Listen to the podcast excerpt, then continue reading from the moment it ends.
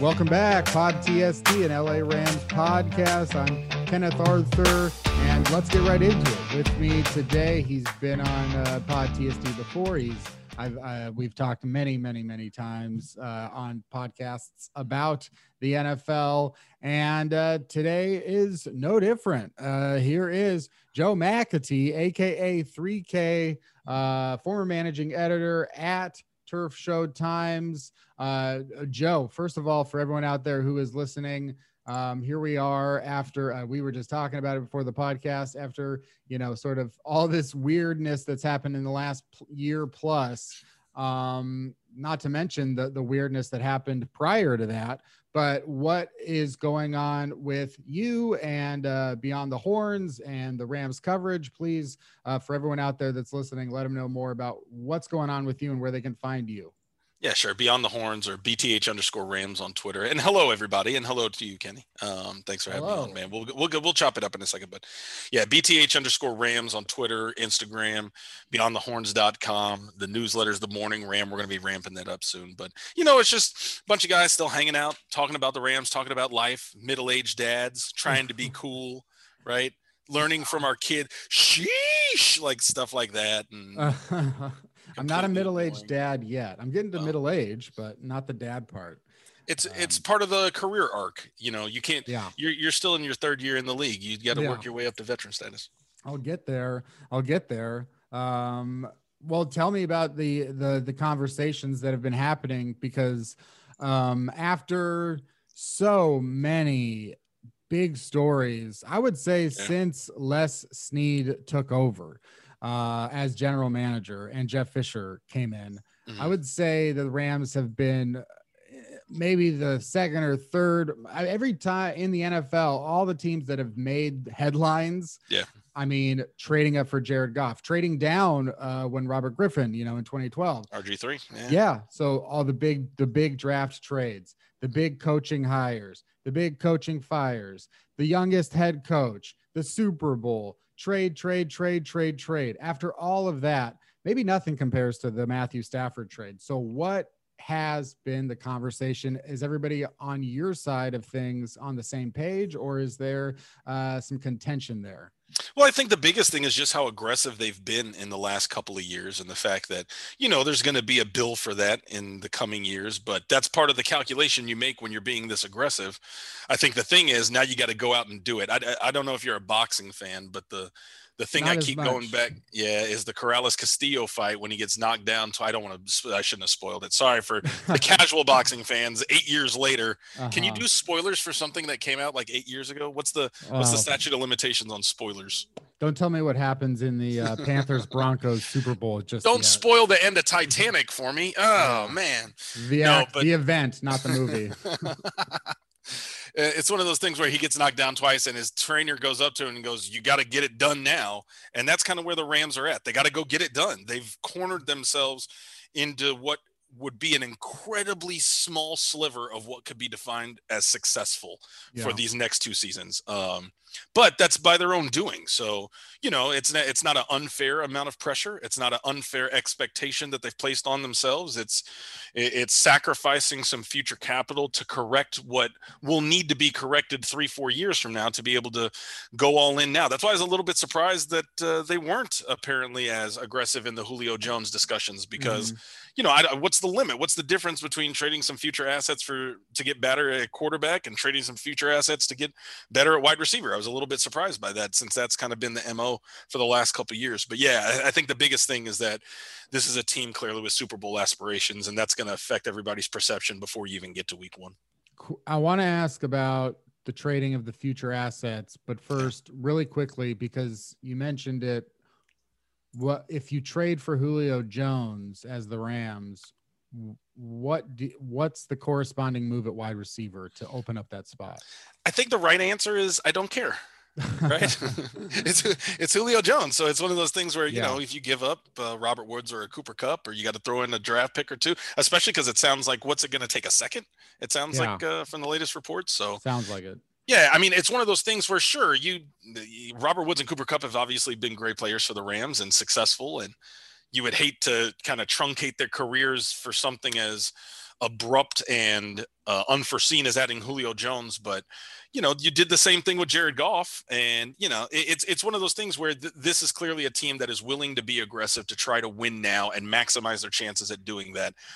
I, I don't have a problem with that strategy. It's just one of the things where you've got to go do it. It's it's kind of like the Super Bowl or bust approach in two thousand eighteen. I wrote a piece after that season that the approach worked because they went to the Super Bowl, right, where they had they gave up a third and a fifth for half a season of Dante Fowler. Well, yeah. It worked, right? I mean, you, you yeah. can you can argue with, okay, you know, whether or not you agree with it structurally, but you can't really disagree that it worked. And so now the key is to make sure that after the Jalen Ramsey trade and obviously now after the Matt Stafford trade to make sure that it looks like it works when they get done. This is not a statement that I think anybody who is an N F L fan could categorically deny as possible, which is candy Julio, corn is delicious. That's uh okay. No, that's categorically. Okay. I mean, I'm okay. on that side. I'm I'm oh. with you, but oh. uh this house is a candy corn house, but and I, by that I mean literally. But I think uh, that's the Under Armour campaign. um, I. Julio Jones will make the next three all-pro teams. I mean, he's good. He's not slowed down at all. So if there's a guy that you were going to say, this guy could have a thirties like Jerry Rice, the only he's guy, the guy. he is the guy. So I think he's the career leader in receiving yards per game. Like yeah. this isn't like an average or like slightly above average wide receiver. Uh, and exactly. And like, yes, Matt Ryan is a good quarterback, but clearly, like, yeah, Julio Jones, you could say that, like, in that similar way, like, if Jerry Rice had Montana and Young, you know, Julio could say, yeah, by the end of my career, I'll, I'll have Ryan and Stafford, and, yeah. and I'll make them both so much better for it. Yeah. Um, back to the giving up draft picks. You and me, uh, a lot of our conversations have uh, centered around the draft because you're a big fan of college football. I'm a big fan of the draft itself, not so much as college football. And you're also a fan of the draft. Sure. I cannot, for the life of me, ever come to terms with the fact that when a lot of people in the media or a lot of people, a lot of fans talk about trades, they don't qualify a first round pick as a late first round pick or right. an early first round pick. Sure. So, and there's a massive, massive difference between just a little bit, just a little bit. The difference between a top five pick and a bottom five pick in the first round is probably the difference between a second round pick and a sixth round pick. I mean, it's the it's, difference between franchises, right? I mean, that's the right. whole reason you move up into the top five to get a quarterback is, you know, that you can, or the top defensive end every year, yeah. you can only get those guys in the top five. You can't get them at the back end of the first. Yeah. I mean, if we're talking about the forty-niners, and I don't know how exactly. you feel about that, but like at the end of the day, for me, There is, for me, there is no comparison between, like, say, Trey Lance and Justin Fields. I sure. understand why you sure. would go get Trey Lance. So, or Mac Jones, you know, to, to have Justin Fields and Mac Jones, I can see why they would go, no, we got to give up these two future picks because it's Trey Lance or whatever. Right. But, and, and even then, I mean, we'll talk, we can talk about Trey Lance, but at the end of the day, uh, how, how concerned are you about two late first round picks if that's what the Rams ended up giving for Stafford? I don't know that I'm concerned about it. It's just, you know, that twenty twenty-three pick is, uh, you know, if, if they, if Jacksonville exercises the fifth year option, that's a player that's going to be on their team in twenty twenty-seven. That's a long, long, long, long, long time from now. Right. Um, yeah, it's hard. It's hard to know how badly we're going to need that pick then. Not not to use it that year, but to have a guy on the roster to fill a to fill a roster need. Um, so it's it's one of those things where, you know, you're you're you're trying to evaluate the value of a guy who you know now in Matt Stafford, and a guy who you don't know then of whoever that might be. Um, it's just so far in the future that it's hard to really compare. It's so apples to oranges. Mm-hmm. But I, I think the thing that you'd say is it's. You're, you're, you're kind of saying, eh, we'll cross that bridge when we get to it. Okay. Well, the bridge might not get you to the other, to the other side of the river. You might just yeah. kind of be stranded. Well, so what, as long as what you get now before you get to the bridge is worthwhile. And so, you know, I, I, I, I think anybody could be critical of the idea that it was an expensive trade, that it's going to really hinder their ability to course correct, assuming they need it three to four years from now, which is a fair assumption. But at the same time, if the Rams go to the N F C Championship or the Super Bowl, obviously this year or next, there's it's going to be very, very, very hard for anybody to criticize it, mm-hmm. even even by the time we get to twenty-four, twenty-five, twenty-six, because yeah. y- you will have gotten what you wanted out of it at the time. Now, that's the pressure they've got to deliver on. If they don't, then it's a lose-lose, right? If the, if this team doesn't go to the N F C Championship the next two, three years, and then five years from now, they're in a place where they're starting to look at losing football and having to course correct, and they don't have a first round pick on the roster because of it.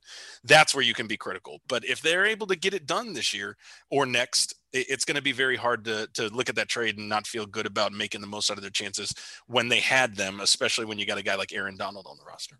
Yeah. What do you think of uh, things from the Lions perspective? Because I, A, you know, what do you think of Brad Holmes? Because that's a guy that you probably have uh, been aware of for quite some time, you know, given his uh, yeah. length of career with the Rams. So your thoughts on Brad Holmes, but also like uh, with regards to the Lions, because it's it's hard to not praise the Lions for being like, yeah, you sure. guys are a bad team, and now you've got future first round picks. And at the same time, it's almost a one-to-one comparison to the, to the Jaguars. You know, right. they traded, they got two picks from the Rams, and at the end of the day, they're the worst team in the N F L with Trevor Lawrence, but that has nothing to do with the Rams, other than the fact that they gave up Jalen Ramsey. So they were a worse team.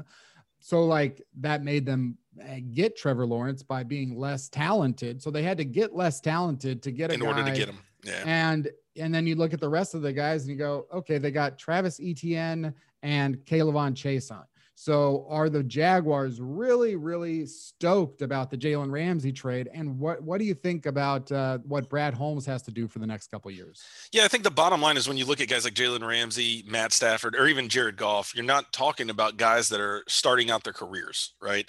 So if you're a team in the position of Jacksonville and Detroit, you need guys that are starting out their careers because you're going to have to build your way out of the bottom. It's going to take a couple seasons. Um, the good thing for, for where Jared Goff's at right now for Detroit is the expectations outside of, let's say, Lions fans are going to be relatively low, right? Mm-hmm. Who's ex- who's expecting the Lions and Jared Goff to really make noise this year? Relatively nobody. Yeah. So they can kind of build on that. Look at what they got last year out of Jeff Okudah. Not a great rookie season for a number two overall pick, but they've got time to be able to groom him into a more functional N F L corner while building out the roster and adding more talent here and there. And the good thing for Brad Holmes is obviously as the new G M, he's got a longer leash than the previous admin did going into two thousand twenty. So he can be a little bit more tolerant of uh, certain aspects than they were able to the last two years. Um, that gives him a little bit of comfort to try to build out the roster the way that he sees fit, kind of the way that Les Snead did. We mentioned that R G three trade. Um, of course, mm-hmm. the difference was he was building it out for a coach that ended up not being there when they were successful. But, yeah. you know, we'll have to see. It's an interesting setup for Detroit. But like you, like you said, there's there's almost nothing to lose because the losing already happened. They're already yeah. in the basement, and so they're going to have to build their way out, and you don't do that in the season. So hey, adding more top uh, or end of the first round, let's say, Uh, capital to be able to add to your draft stash is probably a good idea when you're winning less than a handful of games. What is, you know, your true cap on the Jared Goff career in Rams as far as like, well, we know that it's over now. So yeah. given from where you were in twenty sixteen to where we are at the end of it, like what's your, what's your final statement, I guess? It's just weird. It's so weird to have the, you know, the high, high of two thousand eighteen, making yeah. it to the Super Bowl and all the accolades that were heading his way where, you know, you had beat writers suggesting he was the seventh best quarterback in the N F L. And they were saying, yeah, I know one beat writer said he had a better resume than Dak Prescott and Russell Wilson. Uh-huh. Uh, you know, he was what, thirty something on the N F L top one hundred. And then just two seasons later to be kind of thrown under the bus by your own coach and G M as soon as the season's done.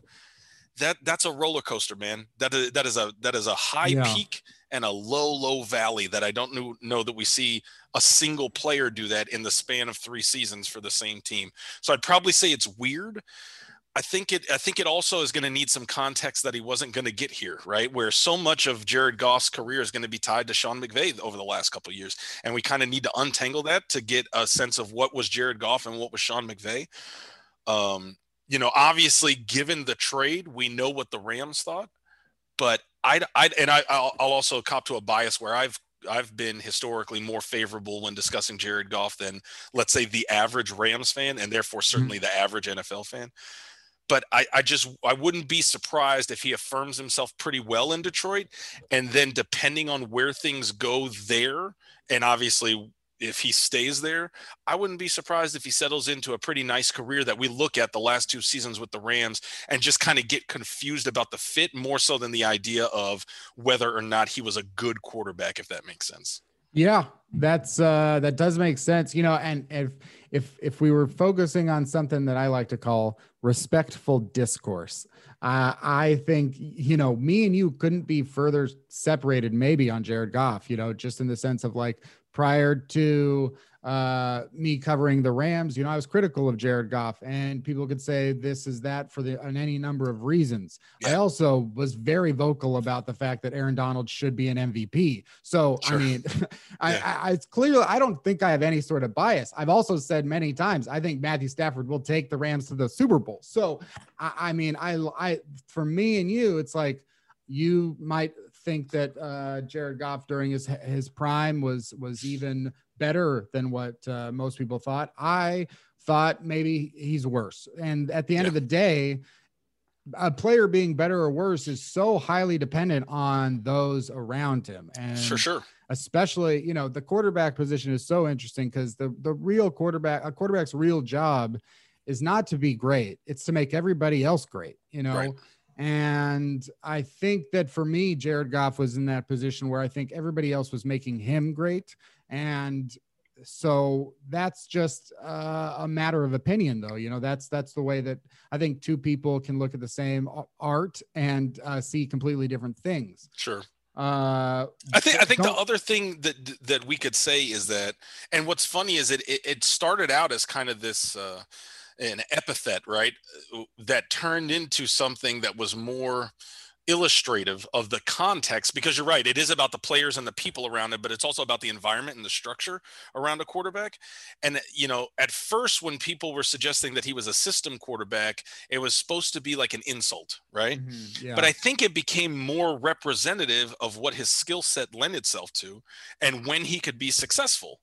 And I, I think the the reason why I say it was a weird career is that I'm still not sure what changed, and clearly it changed so much, but I'm still not sure what it was that changed around him yeah. that made him completely unusable from the Rams standpoint. Because by the by the time the season was over, it was clear he was unusable. The Rams had to get rid of him, right? It was, yeah. it was a combination of getting Matthew Stafford, but it was also getting rid of Jared Goff. And so to the extent that two years ago, he was leading the team to the Super Bowl, and this is, again, the same human being that we're talking about. Yeah. Clearly what changed around him made him go from a very successful, productive quarterback to one that was completely unusable according to his own employer. And I think that maybe is the more interesting part than Jared Goff himself, if only because the people who are in charge of creating that environment are still in Los Angeles and now responsible for creating a successful environment for Matt Stafford. He may not be as reliant on that environment and the people in charge of creating it to be successful, Matt Stafford I'm talking about. Yeah. But but it's still important for those people, whether it's Sean McVay and the offensive staff and obviously Les Snead in the front office for adding the talent to the roster. They're still in charge of making sure that this is going to be as successful as it can be. And it, the, to the extent that they failed Jared Goff, I don't know that they've taken any responsibility for that, but the context suggests that they should at least somewhat, because when they had it right, it went really, really well. When they didn't have it right, I understand that they're kind of using him as the scapegoat, but it, it, it kind of makes me question what that approach was and why they undertook it in the first place if it wasn't going to be successful. Yeah, I think, uh, you know, w- one name that always is going to come up with Jared Goff is Carson Wentz, but at least right. with Carson Wentz, you can go look at how fucking bad that team can't became yeah, and look at his him. injury and everything yeah. about it, you know? So like, at least with Carson Wentz, there is some sort of explanation. I agree. You know, that's even when the season started, Uh, I, I, prior to the Dolphins game, those first seven games, I would have had to say, oh, I'm going to eat crow here on Jared Goff. He's yeah. not, he's not playing so badly. In badly, fact, right. I think he's elevating the team around him. He's making good decisions at times, yeah. at times, and, and uh, mostly avoiding the bad decisions, you know? Yeah. Um, And then the Dolphins game, four turnovers in the first half. Pressure, you know, there was a lot of pressure on him, but that's the job, right? Like, especially when you're making thirty million dollars a year, the job is, if you face a good defense, you gotta, you gotta beat them. Uh, if you're under pressure all day, you, you can't throw an interception to interceptions to guys like Christian Wilkins, yeah, yeah. you know? Um, but uh, do you have, you, you know, it's hard to say. Do you feel like, is what you're saying that you feel a little less trusting of Sean McVay over the last year or two? In a sense, I mean, because because part of what what the the explanation was from the Ram side was we were asking him to do things that he wasn't doing well enough, right? Which I get. Yeah. He's got to take responsibility for not doing them well enough. But then it's also, why were you asking him to do those things? If if if he if he a proved himself unable to do those, but yeah. also B, you, you're a coach. You got to have some predictive abilities where you're putting together game plans, you're organizing the roster. You should have anticipated that he wasn't going to be able to do those things. He's already proven some things that he can do well. Why not build upon those and allow him to do more of those than pushing him almost square peg, you know, triangular hole kind of situation and saying, you've got to be able to do this for us to be successful. It, it, it's not so much that I'm, and I'm not trusting McVay. It's just that I don't understand how we got to that place in the coach player dynamic. And I don't know why we got to that place, if that makes sense too. I th- I think, I think the why might be a function of things that have nothing to do with McVay and Goff. And that's maybe my concern, is that is, is not that, that I'm, that I'm trusting McVay less, or that I think he's not capable of putting his quarterback in a good situation or anything like that. It may have been forced upon him and the response was maybe lacking. And that's what concerns me moving forward, because McVay is going to have to have a similar response. You know, Miami, Miami didn't load up with six guys up front just because of Jared Goff, right? They, yeah. they saw a perceived weakness in the structure of the offense. Robert Flores did. Remember, he did it with the Patriots in the Super Bowl too, when he was their defensive coordinator, right? Where he looked at things and he right. saw, okay, this is a way that we can attack this McVay offense and find some structural advantages to our defense. And he was right. I don't know that that had anything to do with Jared Goff. That's maybe my concern. Not so much that I don't trust McVay.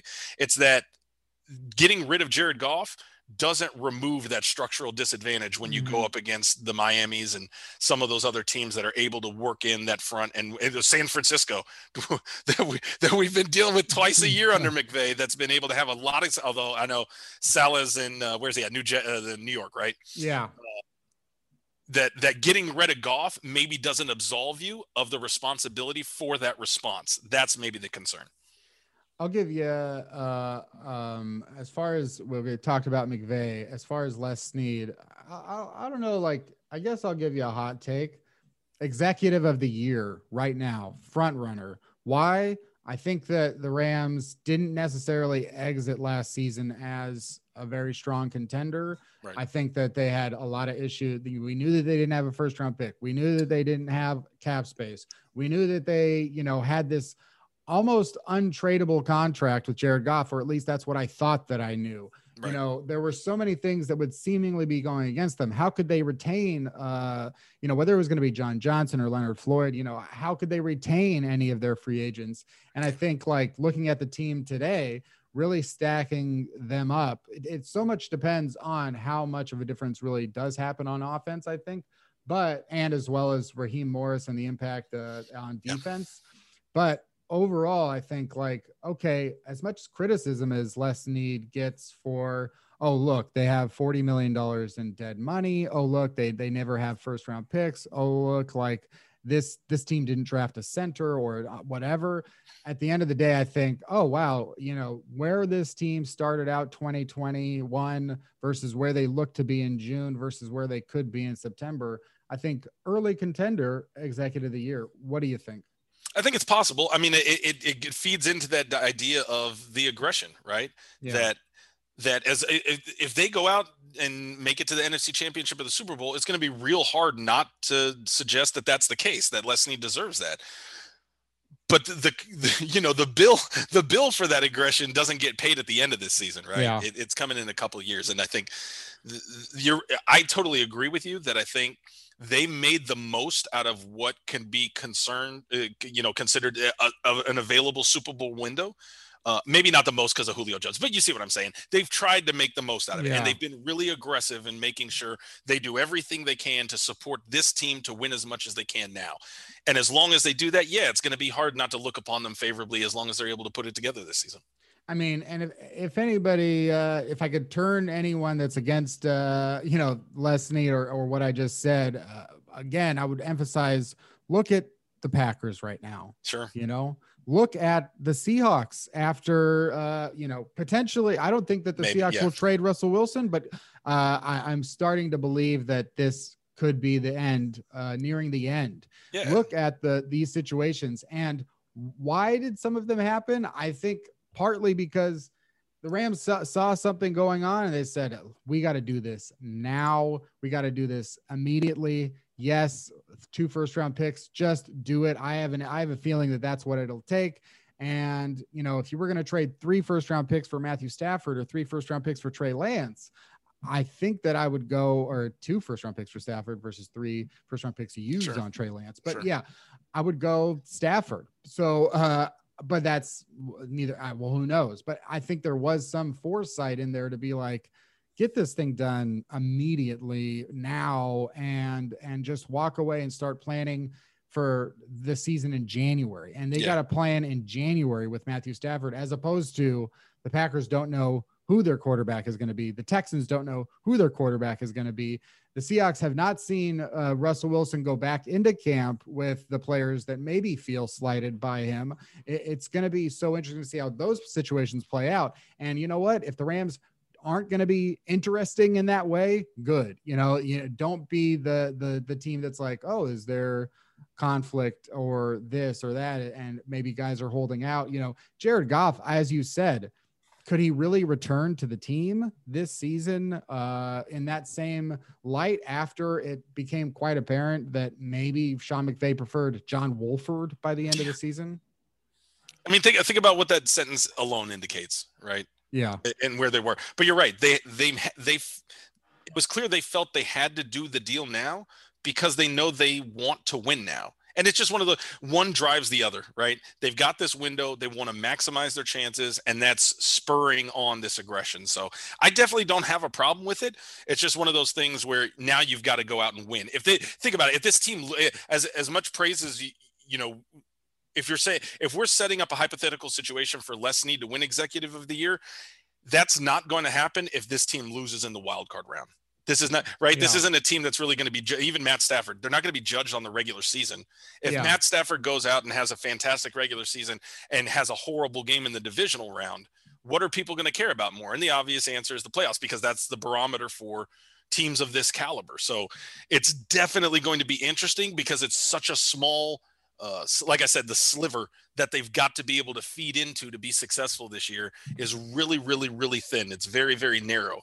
But if they're able to get it done, I think everybody will fairly praise them for it. And if they're not, the questions that we're going to have coming out of this window in the next two, three years are going to be louder and more blatant and more blunt than ever before. Well, not than ever before, than ever before in the McVay era, let's say that. You know, that, that idea too of, uh, well, the Rams, if they lose in the wild card round, you know, one of the th- ways to avoid that would be get to, to get to the number one seed, of course. So, you know, is this not yeah. interesting? And I haven't really even thought about this or said this or read this, anybody say this really. I mean, I'm sure that it's out there on, on some people's minds, but let me lay this out. These are the double digit win teams in the N F C last season. Packers probably aren't, I don't, I don't think Aaron Rodgers is going back, but That's, I don't know. He's so he's so um, he's so teenagery, right? I I could see him being like, no, actually, I love Green Bay in like a week. He's he's he's like that. He can he go could. one eighty because he's just like that. He's a weird dude. You know what though? I I I think that this whole thing is narrative spin by Aaron Rodgers' camp to avoid bad publicity for what it really is. It's a contract holdout. Yeah. He Probably. wants more money. He wants Wouldn't guaranteed money. That's it.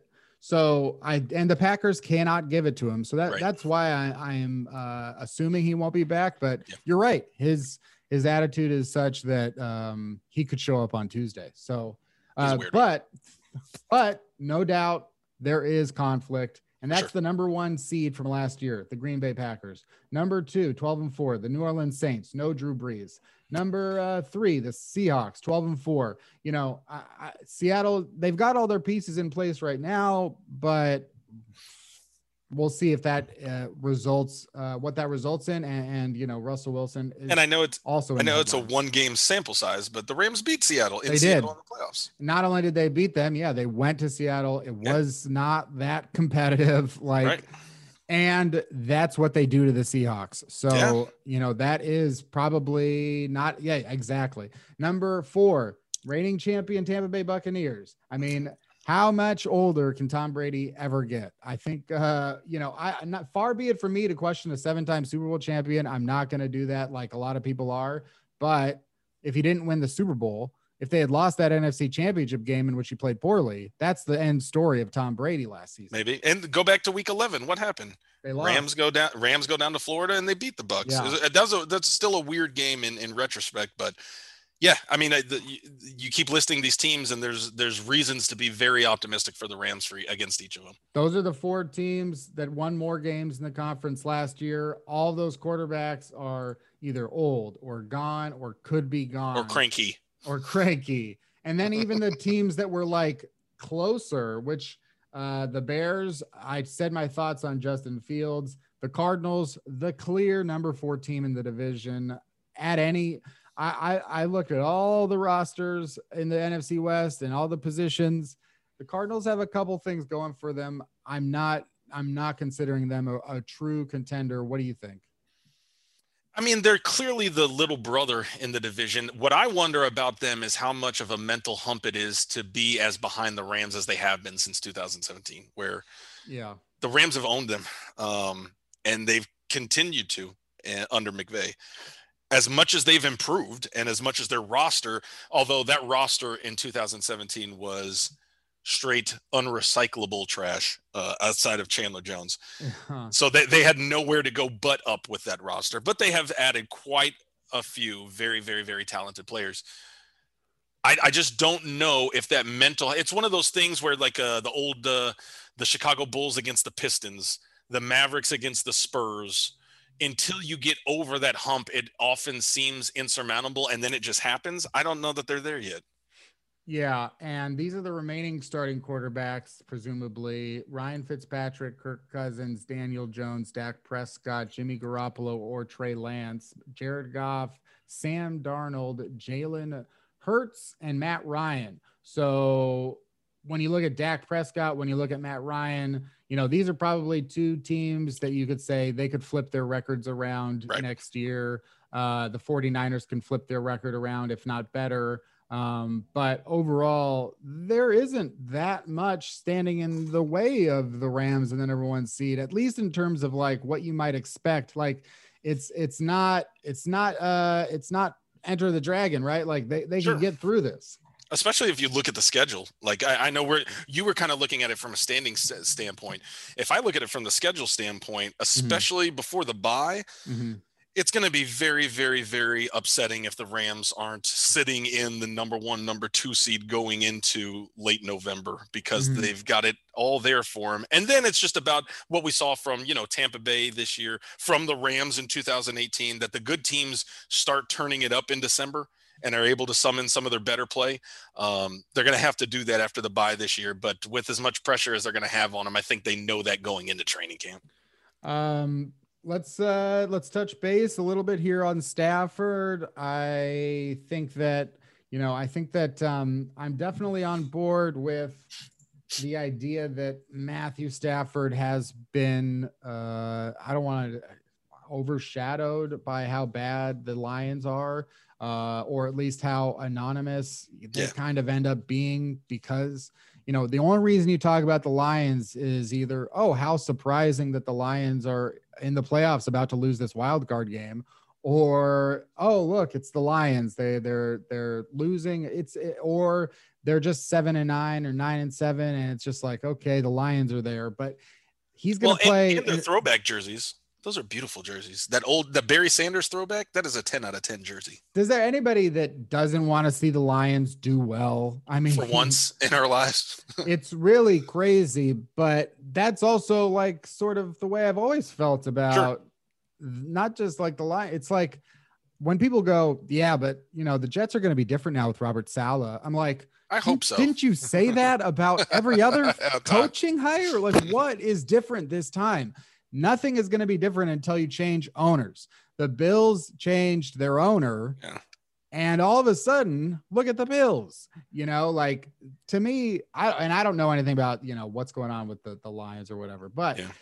the point is, you know, Matthew Stafford's pl- going to play in about five or six primetime games this season and playoffs potentially, probably, maybe. And he'll get more ex- national exposure this season sure. than he's had in his whole career combined. Yeah. Uh, and he's a former number one pick, which those guys almost always get overlooked at. Right. Um, that being said, you know, I think these last couple of years, Stafford has put up better numbers than he had put up for most of his career. And he did this in spite of the fact that Kenny Galladay missed, mo- oh, I think at least half of that time, I think. Something like that. Um, didn't have a lot of great stuff around him. What do you expect from Matthew Stafford now that he is out of Detroit and in Los Angeles? He's going from all of the uh, Lions head coaches to yeah. Sean McVay. He's definitely been underappreciated, right? Uh, yeah. But I think I think that's part of what we do with with good players on bad teams. Chandler Jones on the Cardinals, Aaron Donald in his early career, where he didn't get anywhere near the attention and the respect that he deserved mm-hmm. from, let's say, the casual fan or your your uh, what's the right word? The, the national media that has to deal with um, the pressures of, you know, covering the more popular angles and the more popular teams. Yeah. Um, I think that just happens. That's a, that's a function of, uh, you know, going to bad teams that have historically been poor, at least for a couple years. And you get sucked into a black hole where people don't really uh, take notice of, of the individual player's quality because they're stuck on a team that's underperforming. Um, you know, what, I, what I'd say for Matt Stafford this year is I talk about the cycle a lot. The cycle is just the term that I gave for the three main functions that happen in the offseason where every single fan base uh, expects more out of their team than they probably should, where every fan base thinks their team's going to hit the over, where every fan base thinks their rookies are going to deliver, where every fan base thinks their free agents hit. Yeah. Uh, and, and it creates an irrational, uh, an irrational environment because each fan base thinks their team's going to do it. And that's not the way football works. The cycle is going to be drowning this year. I'm going to swim in it because it's going to be fun, but I mean, think about what we're going to read about Matt Stafford. We were reading about that, you know, Jared Goff talking about three thousand yard wide receivers when we had none. We were talking, you know, mm-hmm. the, the way those things got out of hand, it's going to get silly out of hand with Stafford. So, I mean, if, if we're trying to be rational, I think we all expect him to put up big numbers. We all expect this team to be good to very good and obviously competitive into the playoffs. As the quarterback, there's no way to shy away from the the effect of uh, the quality at the position on the team's quality overall. And so as long as Stafford's playing well, you expect the Rams are going to be playing well in general. Um, but good Lord, is that bar going to be set high? you're going to, you're going to have people seriously and trying to sincerely talking about a seven thousand yard season by the time we get to late July. Yeah. If, um, yeah, seventeen games, you know, um, yeah, yeah. And the expectations, they're going to be so, so, so high now because, you know, you look around the offense and you see the the components that they've got at the skill positions. You've got McVay as the head coach, and the fact that Jared Goff has become this kind of black hole scapegoat for everything wrong, it's kind of setting this up for, oh, man, now everything's going to explode because of Matt Stafford. So it's one of those things where I, I don't know that it's possible to be very rational about him from inside the Rams bubble. Um, which is going to make it fun just because, you know, we're going into week one and everybody's going to expect everything. Uh, and, and maybe we'll get it. Who knows? Maybe it'll be that good. You know, uh, one of the things that I think should, and I, this will be related when I ask you about the draft and Tutu Atwell, but um, one of the things that I think uh, is not necessarily being talked about enough with regards to the Stafford edition is deep passing and, yeah. uh, and pushing that ball downfield. And, you know, uh, that, like the uh, like I said about the Miami game, you know, whether that's because he had no time to throw or whatever, like it was, everything was short, short, short, short, short, yeah. short. And, and designed Robert, to be short, right?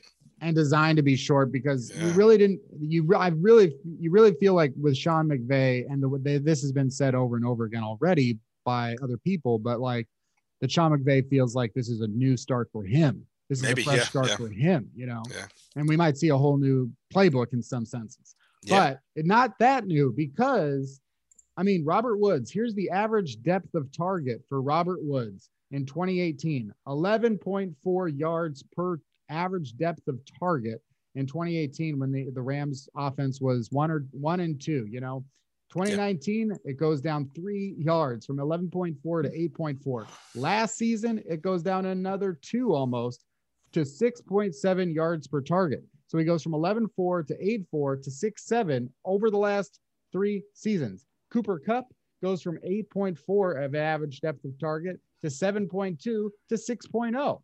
And that, not on top of that, Robert Woods, eleven passes over the last two seasons thrown to Robert Woods have been intercepted. Five passes thrown towards Cooper Kupp over the last two seasons have been intercepted. This is not the way that they were playing in twenty eighteen. Yeah. Um, how much would you expect then? Maybe Robert Woods and Cooper Kupp, because we talk about Julio Jones to some degree. Maybe McVay feels like, yeah, but you're talking about the Robert Woods and the Cooper Kupp you saw the last couple of years. We're going to air this thing out. We're going to expand it out, and we're going to see some uh, some. We're going to prove again that Robert Woods can can can go deep. So what do you think about that? I mean, it's really the, the biggest question about the twenty twenty offense is, is why it was such a truncated offense. Um, was it because McVay didn't trust Goff? I mean, we saw Goff make those throws in two thousand eighteen. So physically he's got the skill set for it, but maybe there was something structurally that McVay did not trust him to push the ball downfield as frequently. Was it yeah. the offensive line? Did McVay not trust the offensive line to protect mm. him for seven-step drops? Remember what happened at the end of the season. There was mm. pressure. Jared Goff got injured. Um, yeah. You know, I, I don't know that at least for the first month of the season, you want to have Matt Stafford dropping back and forcing the offensive line to protect him for three, four, five seconds to go downfield, given the risk factor that incurs, right? Um, was it the lack of a running game? Obviously, the end of the Todd Gurley saga and then – Uh, into last year where it wasn't a very run heavy offense that maybe lessened the impact of the run itself, but also in terms of the play action, because we know that play action has always been a heavy part of the McVay playbook, that maybe he wasn't able to unlock that with as much effectiveness because they weren't running the ball. And so the threat of the play action wasn't as sincere. Mm-hmm. I don't know. Um, you know, a combination of all of those uh, maybe, but you know, that question is the one that McVay's he knows the answer to, but he's got to apply the answer now to the Stafford regime, because if it's something that didn't have specifically to do with Goff, then it hasn't changed. Right. If it, yeah. if it was about the offensive line, well, you, you got everybody, the band's back together again, minus Austin Blythe. I don't, I don't know that, you know, you're going to trust the offensive line to protect Matt Stafford this year more than they did Jared Goff. If it's, if it's the lack of a running game, maybe you're going to try to run the ball more, but it would seem a little strange to, to make this huge trade for Matt Stafford and then have him throw the ball less than Jared Goff was, because you mm-hmm. want to give the ball to your running back more. I don't know, but uh, certainly they're going to have to figure out a way to take advantage of Matt Stafford's skill set, because he's a, he's not only a very good, uh, you know, deliverer of the ball deep downfield, he's also able to create some situations and some spacing for him to take advantage of that in a way that Jared Goff, that was just maybe his worst skill overall. He couldn't create space very well. He could create space for his throwing motion, but not to open up for second and third routes. And that's obviously yeah. something that Matt Stafford is fantastic at. Yeah. Uh, I, I, I really, I mean, who, who hasn't said this? I just can't wait to see him in a, yeah, in a new exactly. environment. Um, yeah. And what McVay does with them once they start, they're going to open it up at some point, mm-hmm. but what that looks like, I don't think we'll know until we get there, but yeah, it's definitely exciting as hell, even for neutral football fans who, who should be looking at this and saying, okay, what can be done here? Cause the answer is going to be a hell of a lot.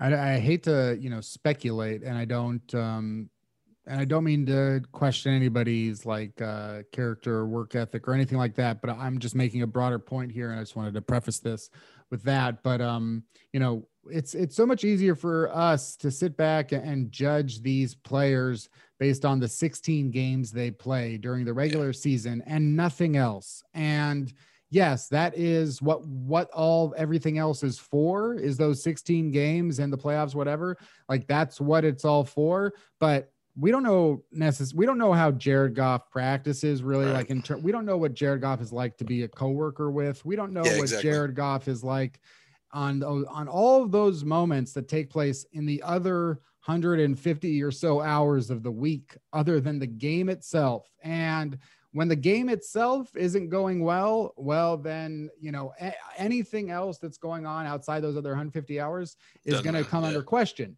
You know, Aaron Rodgers can be Aaron Rodgers because of everything that happens in those games. After the yeah, yeah, exactly. So when Jared Goff stopped winning, who knows? Because you just and, and who knows what Matthew Stafford is is like. I think that the the the the the thing that goes well for Stafford is obviously his his just very long standing like track record and, and history and and the fact that, you know, nobody in Detroit seems to be like, oh, we're so happy to get rid of Matthew Stafford. It's just like, this is just over. So uh, it'll be interesting to see like how Stafford impacts um, Sean McVay and the rest of the team in terms of just all of those other hours of the week outside of the games. Um, and it's such a new environment for him, right? A new functional environment where yeah. clearly what you could say about him in Detroit was he was very professional in how he handled losing, right? He yeah. never, he never like, you know, complained or anything. That the Detroit fans, even, even at his exit, still really appreciated him because he held himself in high regard. Yeah. Um, and, and acted the way you would hope a quarterback would when you, you're as a, as a franchise struggling. Well, that's not where the Rams are. So that yeah. skill isn't needed, right? Yeah. It, it's kind of the opposite. We need you to be kind of a driven, maybe petty asshole, right? Because yeah. we need, because we got to win. And so if that's what it takes, that's what it takes. Look at Tom Brady. Like, does anybody actually like Tom Brady? I don't, th- I don't think anybody actually likes Tom Brady, but right. he wins, man. And that's, that's, that's what matters. And so it's, it's such a unique circumstance where you've got a quarterback this late into his career that hasn't really been in this kind of a, a, an environment where the results are really, really, really expected in a way that they weren't for his first dozen or so years in the N F L. It's definitely fascinating. Um, any team's first pick in a draft is going to become sort of the um, representative face of that of the draft class. Yeah, yeah, yeah, and the face of the franchise, regardless of whether that's in the first round or the second round. Yeah. Uh, although I will say, you know, because of the way that the draft was constructed constructed for the Rams this year, the way that Les Snead moved pieces around, yeah. truly Tutu Atwell is the guy that they came out of this draft with, because he's their only pick in the top one hundred. It was, it was, a, there's a big, uh, just in terms of draft projection, there's a big difference, even though I know that a lot of people would have said Tutu Atwell wasn't a top one hundred prospect in this draft. You know, the Rams felt that he is. So yeah. I'll uh, give them that respect and Tutu that respect. And, uh, and just, we'll start with him. So, you know, what are your thoughts on not just like Tutu Atwell as a fit for the Rams, but Tutu Atwell, uh, regardless of where he had been drafted, like what were your thoughts of him as a prospect? He's interesting. I mean, obviously the first thing you're looking at is the size. And I think, I think it's just indicative of where the N F L is at now, that you can take a five, yeah. nine wide receiver in the top sixty picks. That is uh that's new. That that wouldn't have been possible, yeah. you know, years ago. Um, can the, I tell you other- why I think that is? And please. I mean, this is my personal theory. Five. It's because people hated short people in the seventies. You can say it. We were, well, we were, come on, we were just and rude the eighties to shorties in the sixties. um, I think that within the last ten years, players who are coming out of high school or going into high school or deci- deciding on a college, and they're like in this certain size range, and they're going, and their coaches are going, "Hey, yeah, go uh, go behind there, be our running back," and the players are going, so that I can be the next uh, fucking uh, DeMarco Murray or whatever, yeah. you know, or at least DeMarco Murray got paid, you know, so I can be the next fucking guy that, that has a two year career and everyone and says, I, yeah. yeah. And everyone says, fuck that guy. He he's a useless, replace him. Don't pay him. You want to be that guy. So, you know, I think that there's a finite amount of talent And the, those players of that size who are talented, like a Devontae Smith, for example, just because he's uh, a guy that's here. I don't know that Devontae Smith would have been a running back per se, but I think like you can start going like, yeah, N F L receivers are now five seven, five eight, five ten, five eleven, the elite ones, because, you know, they're basically running backs playing the wide receiver position, you know, in, yeah. in a way, in a way that is. No, I totally agree. And the, the, the fact that you say a running back playing a wide receiver, I think we've gotten to a place where we can start differentiating between wide receiver roles. And we should yes. we should probably stop calling them all wide receivers, because yes. they're maybe more different than they are alike. If you go back like historically and you look at the wide receivers of the, the especially the seventies and the eighties and into the early nineties, they were all kind of shaped the same. They're all like six two. Mm-hmm. They're all long striders. They could all go up and fight for fifty-fifty balls. There's still value for those kind of wide receivers, certainly in the N F L. But there's also a lot of room for other guys that do a lot of other things well. And we, we we found guys that have extreme success, guys like Steve Smith, that don't have the physical ca- characteristics. Mm-hmm. Similarly, guys that do have the physical characteristics and can't take advantage of them as frequently, like a Kelvin Benjamin type, where they've got all the physical characteristics, but they're not as useful as a wide receiver because they don't fit the system that they're, that the quarterback is trying to implement. I think that's kind of what you got here with Tutu, is that th- this is for a different role. Tutu's not lining up as a flanker or a split end and going to go downfield and hug the sideline and go up for a fifty-fifty ball against Richard Sherman, right? Yeah. You're not, you're just not ever going to ask him to do that. So it, it kind of doesn't matter that he can't do it, because yeah. what you're doing is hiring him for what he can do.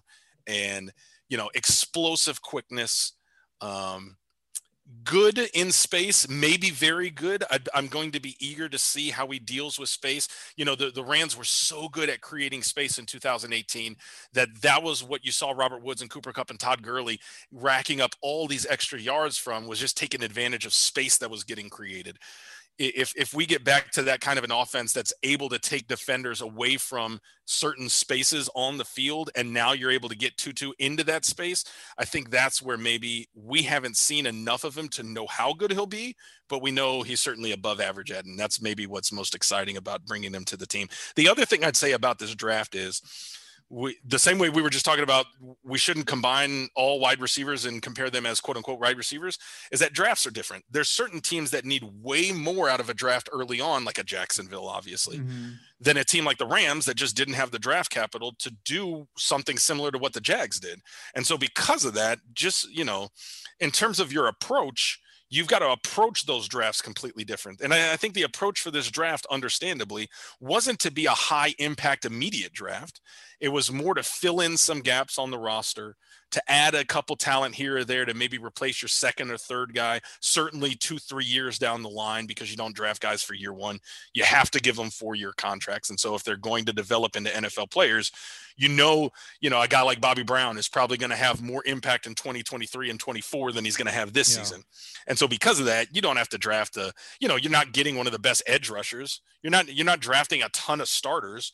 You're just trying to fill some depth out on the team. And I thought overall, I, I, I like the draft, but that's a relatively quote unquote easier draft to nail than somebody who's got to go out and get a starting quarterback, you know, after the first three picks in the draft, if that makes sense. Yeah. You know, level like, of difficulty was lower. How about that?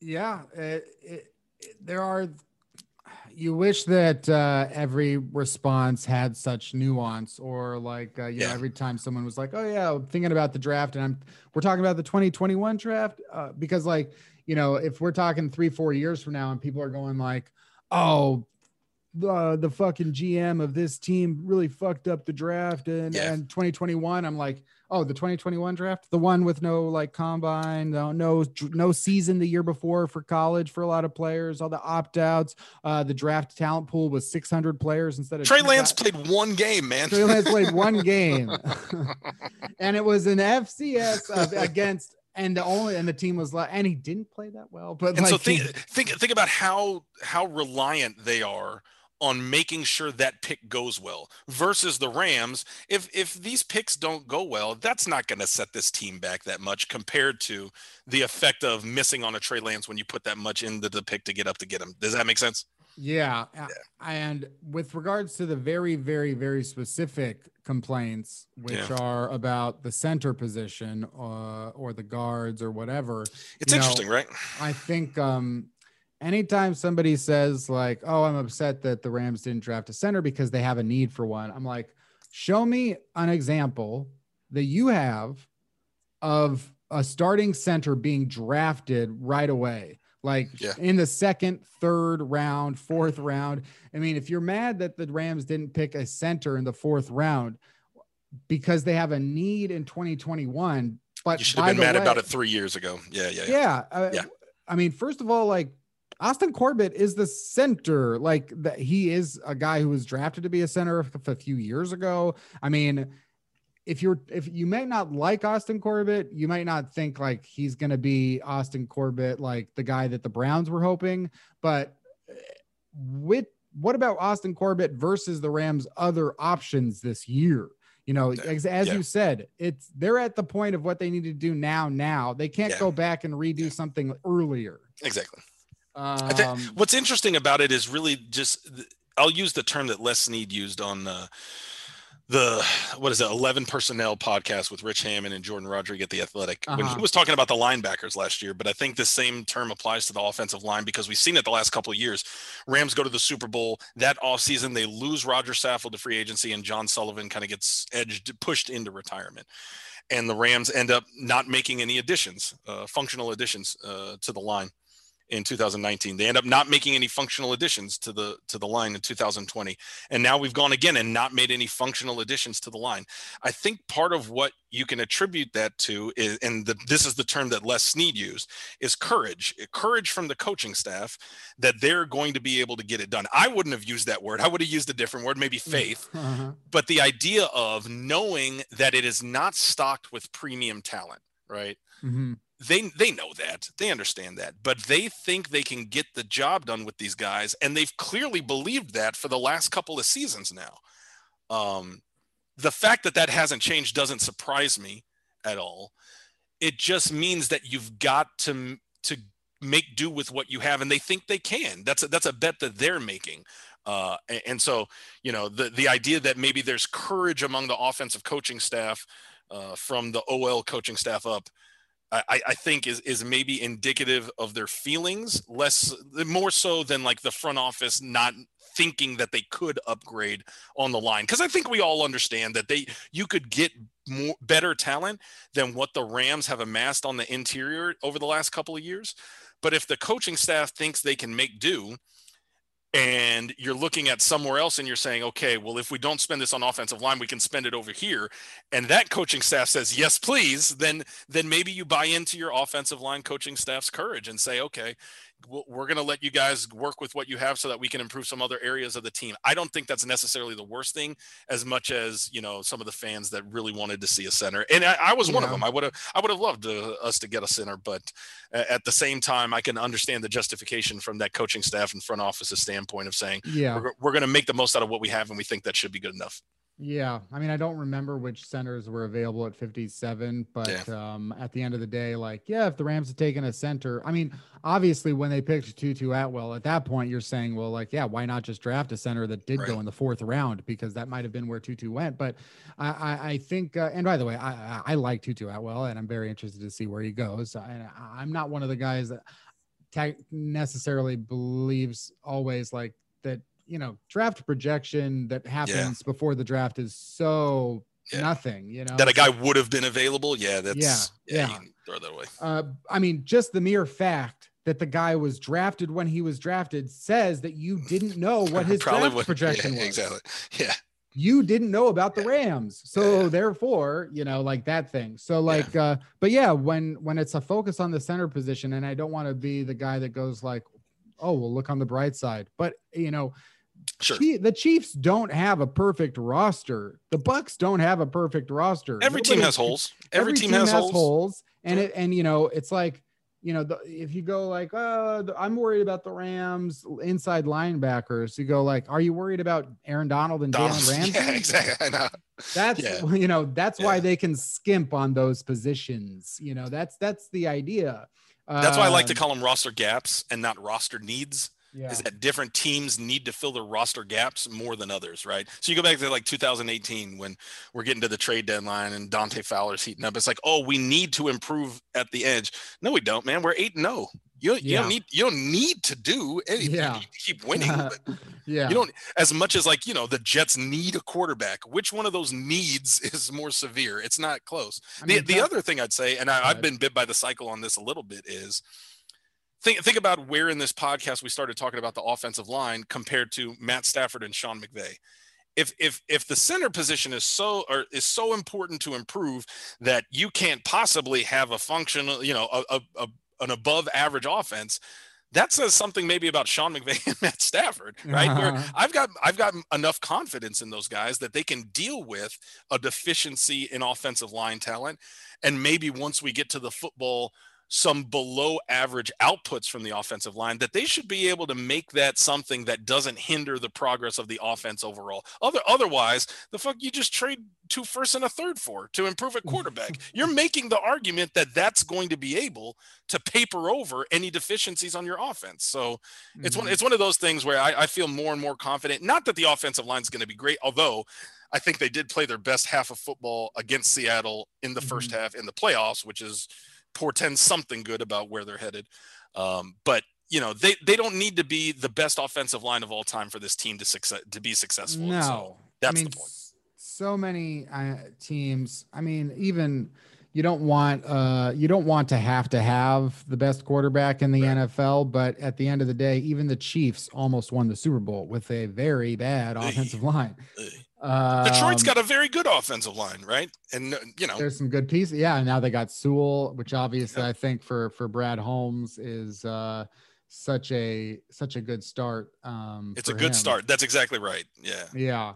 Uh, my favorite pick of the draft was Robert Rochell, cornerback okay. in the fourth round. What do you think was your favorite pick? And uh, and if not Rochell, what do you think of that?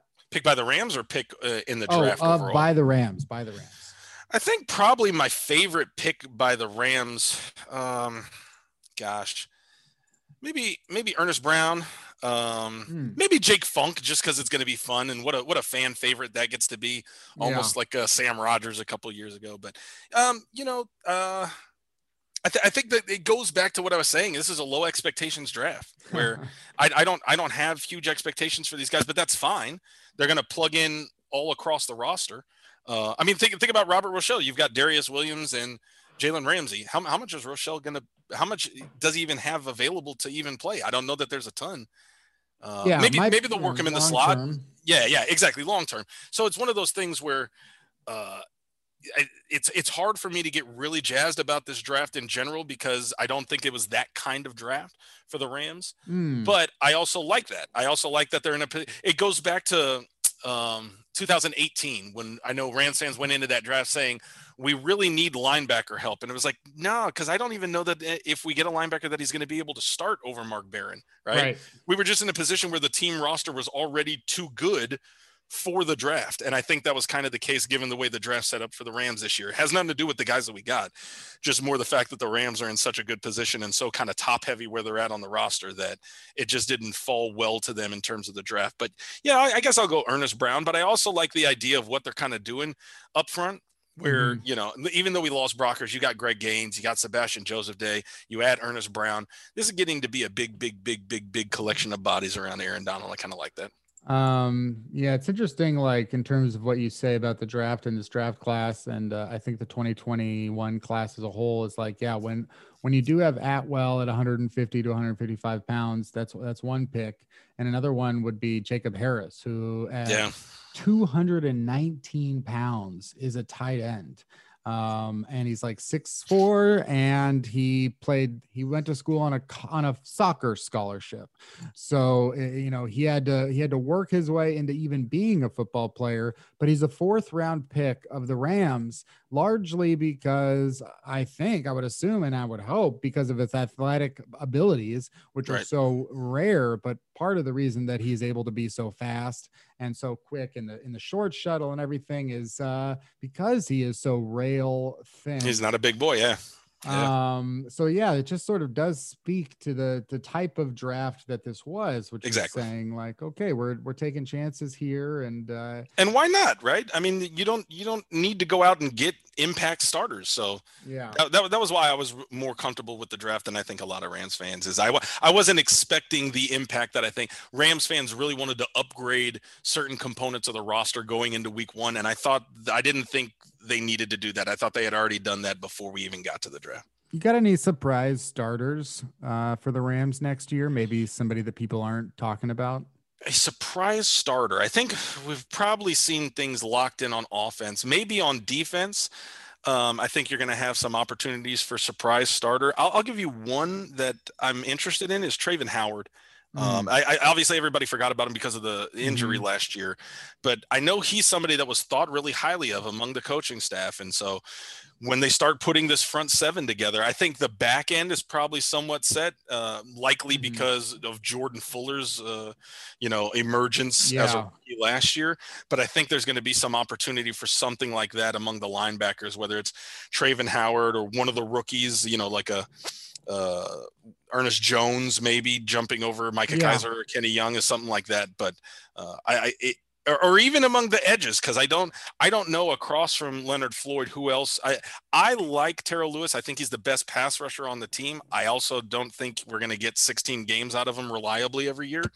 So maybe, maybe there's an opportunity there to be had for Ogbonnaya Okoronkwo. I know he's been a, a guy that fans wanted to see bust out for a couple of years that hasn't really done so, but maybe that's the opportunity that he's got in front of him now this year that uh, fans were hoping to be there. I think that that front seven is where I'd look for maybe a surprise this season more than any other unit.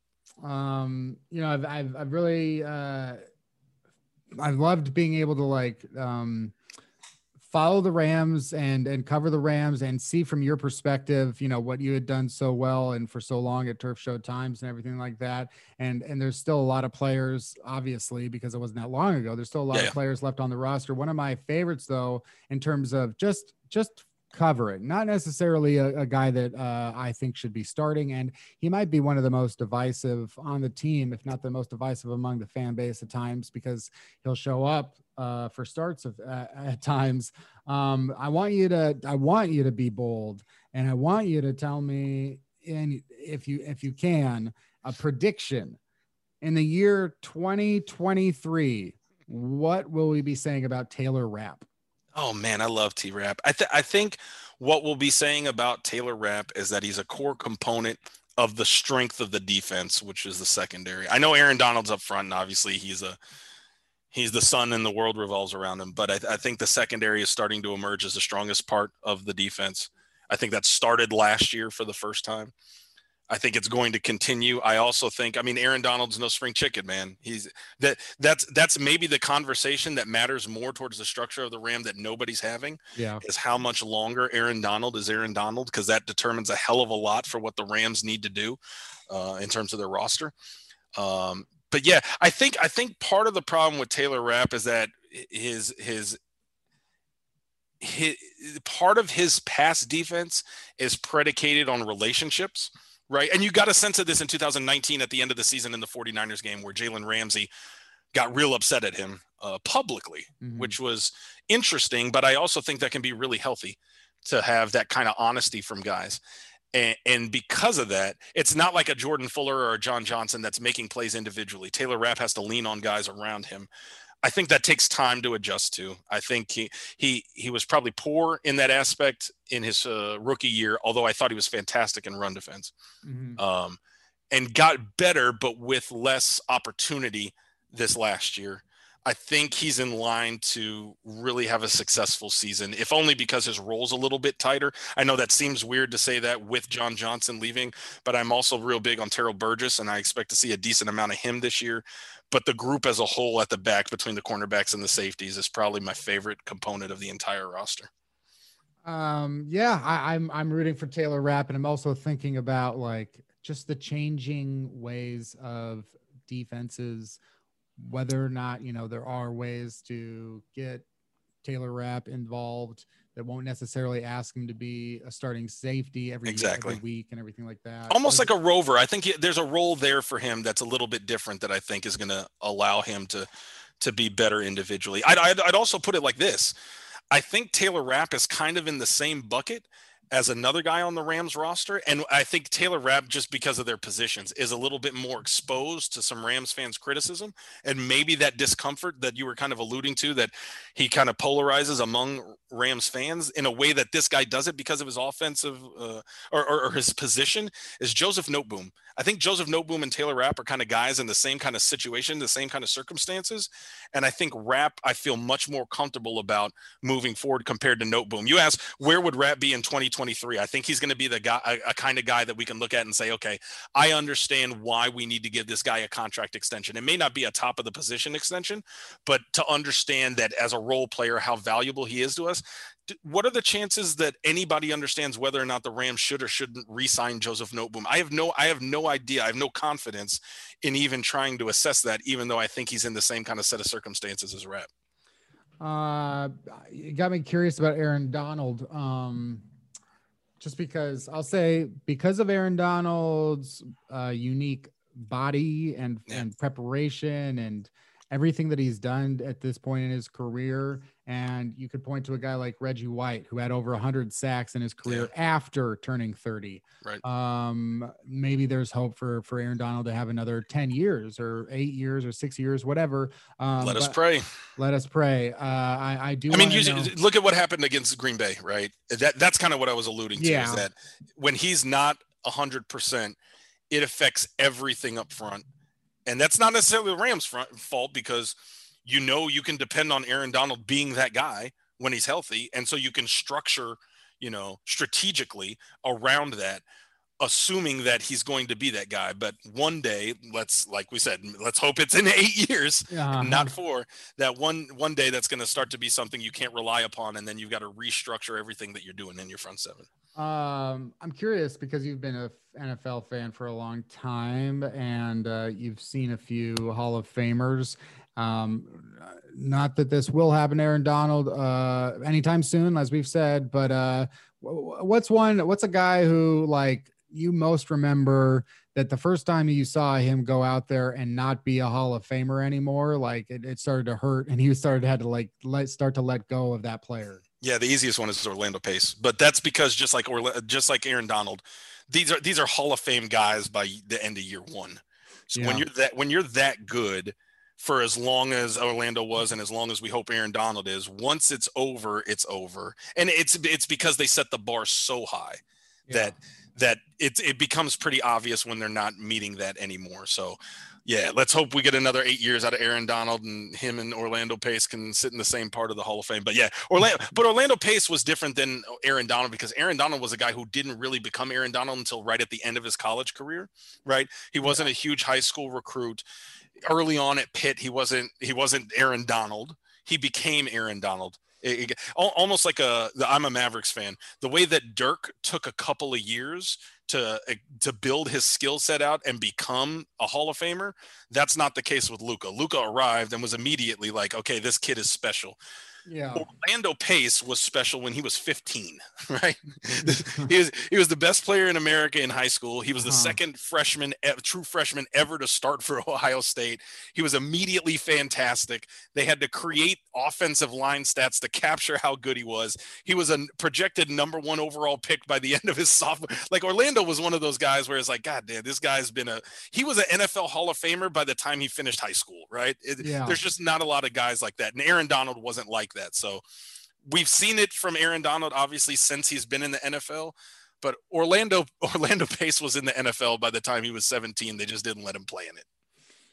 It's, it's, um, I, I, I totally agree. And I, I wish more people would sort of point out that very, what should be a very obvious fact, which is like, greatness is great. And you know it right away, you know, even when it's like a guy, it's so blatant, it's so yeah. blatant.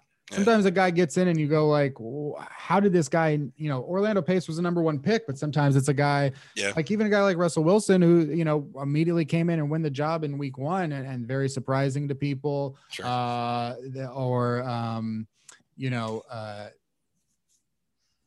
Justin Jefferson, you know, who knows yeah, what yeah. Justin Jefferson's future yeah. will be, but because sometimes guys do get off to hot starts and then it's not as uh, good. Uh, but Justin Jefferson, you would just go like, oh shit, this guy went after Henry Ruggs and right. uh, this and that and the other thing um, that, that sometimes like, I, I just think like, when guys are in the league for two or three years and people are going like, oh, I really think that uh, this is going to be the year uh, for, you know, so-and-so, uh, it's like, you know, typically by now you would know. So yeah. you would just think like, you know, when you know, and like uh, this year, you know, if Trevor Lawrence or Zach Wilson or Trey Lance come out there, then, then you go like, yeah, you know, when you know. Yeah. I mean, um, go back to, go back to the draft, right? two thousand fourteen, where, you know, Jadeveon Clowney, obviously a top edge. That makes sense as a number one. The Rams needed to fill left tackle. They went with Greg Robinson. That made sense. Blake Bortles was the top quarterback. That makes sense. But after that, you start looking at, even though the, the picks have obviously worked out for some of those teams, Khalil Mack and Mike Evans and uh, Odell Beckham Junior, nonetheless, there were twelve teams that passed on, or eleven teams because of the Rams went twice, eleven teams that passed on Aaron Donald. And, yeah. you know, that, that, that in and of itself is kind of a, Uh, the kind of fact that I'm looking at when you try to evaluate Aaron Donald, that there weren't teams that were, that knew that he was capable of doing what he's done since day one. And that that's part of what makes it really interesting is that they did, they didn't see this coming. Uh, we'll wrap it up here. Uh, I sent you a, a few questions prior to this and, and um, maybe I'll just uh, quickly look at those. Yeah, let's do it. You know, as far as the twenty twenty season goes, any game that stands out that makes you go, oh, this was a problem for the Rams last year. It was exposed in this game and it wasn't fixed. I, I think there's two that I'd point to. One is kind of indicative of where they've been since the end of the Super Bowl, where I think the biggest problem for this team has been consistency. They're able to beat good teams and they're able to play really good football. They have been over the last two seasons, but they've just been so inconsistent. And I don't think a game sums that up more than losing to the New York Jets in week fifteen yeah. when you're putting together a playoff run. Like, that's one of those games where it's like, guys, what the fuck, man? That makes no sense. This is the, the N F L is one of these leagues, and we know there's tons of parity. But it's one of the, like, I was certain we were going to win that game. Even into the second quarter, I was like, there's no way that we're going to lose this game to New York. And we did. And it, that, it's just baffling the way that uh, the N F L reminds you from time to time of the whole any given Sunday mantra. Because yeah. it, it's really true. It really is. Even, even when you're certain of it. Th- that's why I don't bet on sports. I don't bet on football ever because of games like that. I have, I have no certainty. I won't let myself put any money where my mouth is in these kind of games because I'm wrong on them all the time. But I think the more, the more representative one, especially going into this season, was the Green Bay game in the playoffs. Um, you know, this is a, this is a team that's going to be judged by what they do in the playoffs. Uh, if, if the Rams go thirteen and three this season, we won't care about the three losses. The only thing that'll matter is what they do in the playoffs. And, you know, what, what are the chances that, let's say Aaron Rodgers goes back to Green Bay and he ends up playing. What are the chances the Rams face Green Bay at Lambeau Field in the divisional round again? It's got to be pretty good, right?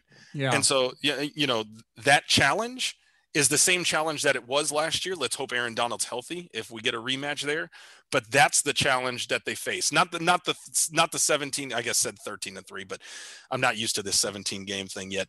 The, it, the, the seventeen games don't matter. They only matter insofar as A, what injuries the Rams are going to incur during them. And then B, what it sets up for playoff seeding and those matchups. Cause the, everything for this season is going to be defined by what they do in the postseason. So I think that Green Bay game, because we lost it and because I wouldn't point to Jared Goff as the reason we lost that game, that that that's the kind of game that uh, is more representative of what the Rams are going to have to solve this year if they're going to be successful.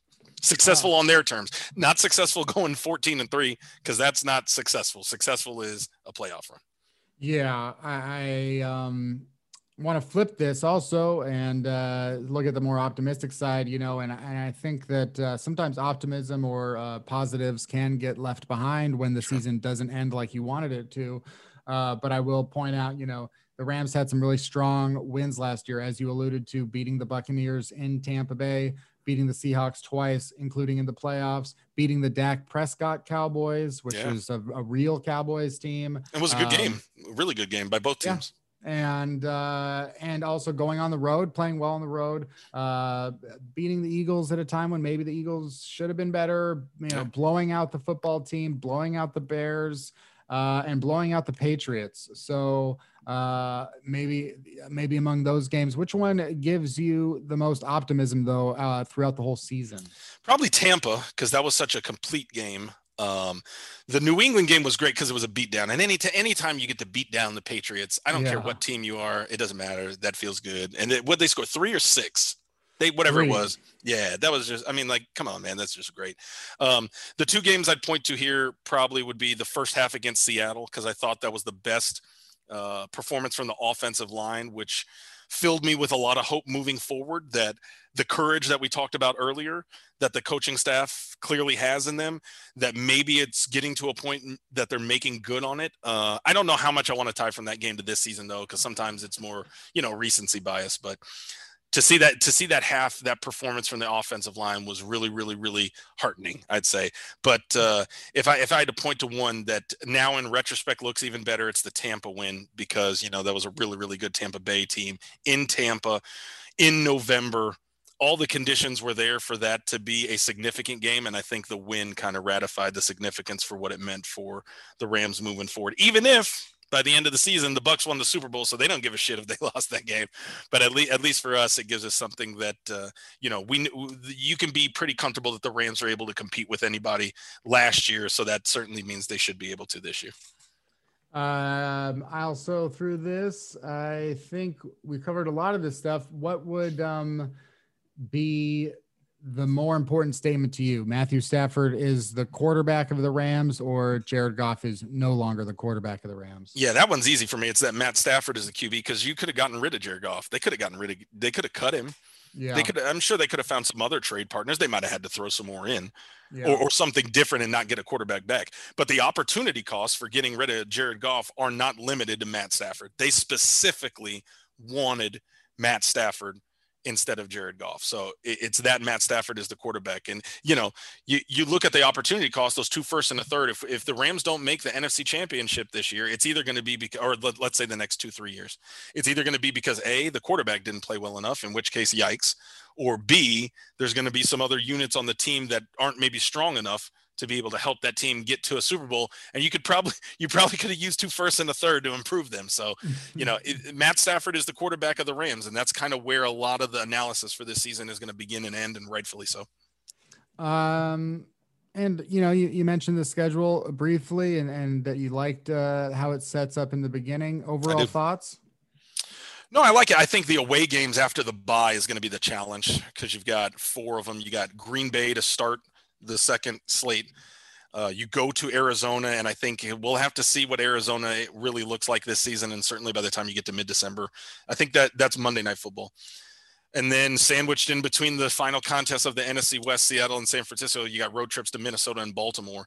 The one in Minnesota is an early game too. So uh, those those are challenges. But, you know, in order to be the best, you got to beat the best. This is a team that I think we're all going to expect to be extremely competitive and make a be in position to make a playoff run. So if the Rams are going to achieve what they want to achieve this season, they're going to have to get through that gauntlet. But it, it certainly looks like the gauntlet that uh, matters the most in terms of the schedule. Does it matter that Shane Waldron is in Seattle now? I don't think so. I mean, I, the, you know, it, what you're, what you're essentially asking me is, is Shane Waldron going to fuck Russell Wilson up? And I, uh, I don't think you can. I think Russ is too good for that. uh, well, uh, thanks for, but uh, let's hope let's hope, maybe, maybe, maybe that's the, the, is that the, uh, the North Star for the Rams this season, is hoping that Shane Waldron is, uh, Uh, poison from inside the, the organization. You know, it's just odd to think about what what Pete Carroll's idea is. Yeah. You yeah. know, what's Pete Carroll doing? You know, yeah. why why why Shane Waldron and Andy Dickerson? Why um at this time? And uh is it just as simple as, could it be as simple as he was the best guy for the job? Could it be uh something more directly related to the fact that the Seahawks are so incapable of beating Sean McVay's Rams? Uh, there's so I, many different ways to go. Yeah, I think it goes around Russell Wilson, kind of what we talked about with the idea of when you've got an Aaron Donald, you can strategically structure your roster around that assumption. I think it's the same thing with coaching when you've got a quarterback as good as Russell Wilson, is that you can strategically structure what you need out of your coaching staff around the quarterback position where, you know, I know, I know the Seahawks have a quarterback coach, but do they really, I mean, why did they have one for their backup? Not for yeah. Russ, right? So, yeah. you know, f- to the extent of whatever reason they brought in Shane Waldron and Dickerson and the the staff that they've amassed now, it's more to coach up some of the rest of the roster than it is to get what they know they're going to get out of the quarterback position. Um, that's it for uh, Pod T S T, man. What uh, remind people about where they can find you and Beyond the Horns. B T H underscore Rams. Follow us on Twitter, Instagram. I'm at three K underscore, but don't follow me. I talk about soccer, food. That's boring. It's dad life. Get some Jacob Harris tweets in there. I don't have any Jacob. What is it? I don't even know how to get. I will say this. I will say this. You mentioned the idea that we're kind of getting back to normal football. Jordan Rodrigue posted a clip of, I don't remember who it was. It was one of these guys that's, a, you know, you got the ninety man roster. He was probably like, if you ranked him, he was like eighty-third on the yeah. roster, but he had one pass rushing rep. Man, that stuff was like crack. I forgot how much I missed it. I was like, oh God, that's so good. Yeah. Fifth defensive end pass rushing rep video on Twitter. It's back. It's back. And it was, I was like, oh God, I forgot I loved it. I'm such a whore. Well, but thanks for coming great. back to uh, drop in on T S T and Turf Show Times. I, I know everyone uh, misses you and really enjoys it when you drop in to the yeah. comments or, or a podcast or anything at all. So I'll try to be more available in the comments. You guys have been doing a great job covering things. And obviously, uh, you know, it's as interesting as the team are. You guys yeah. are not going to be lacking for yeah. things to be able to cover, but uh, you know, to go from where we were in two thousand eighteen and the end of that season, going to the Super Bowl, Todd Gurley's knee, and and fast forward just two off seasons, and now Gurley's and Goff aren't even on the roster anymore. Yeah, man, things move quick in the N F L, and especially for the Rams. Especially for the Rams, who I mean, good luck guessing what the Rams look like in uh, another two years. Uh, that's it for Pod T S T, uh, the Rams podcast. And, uh, yeah, you're here already listening to this probably, but, uh, turf show times dot com. And soon enough, the training camp will begin. I, I hope so. Uh, that's it for Pod T S T. Come back next time for another episode.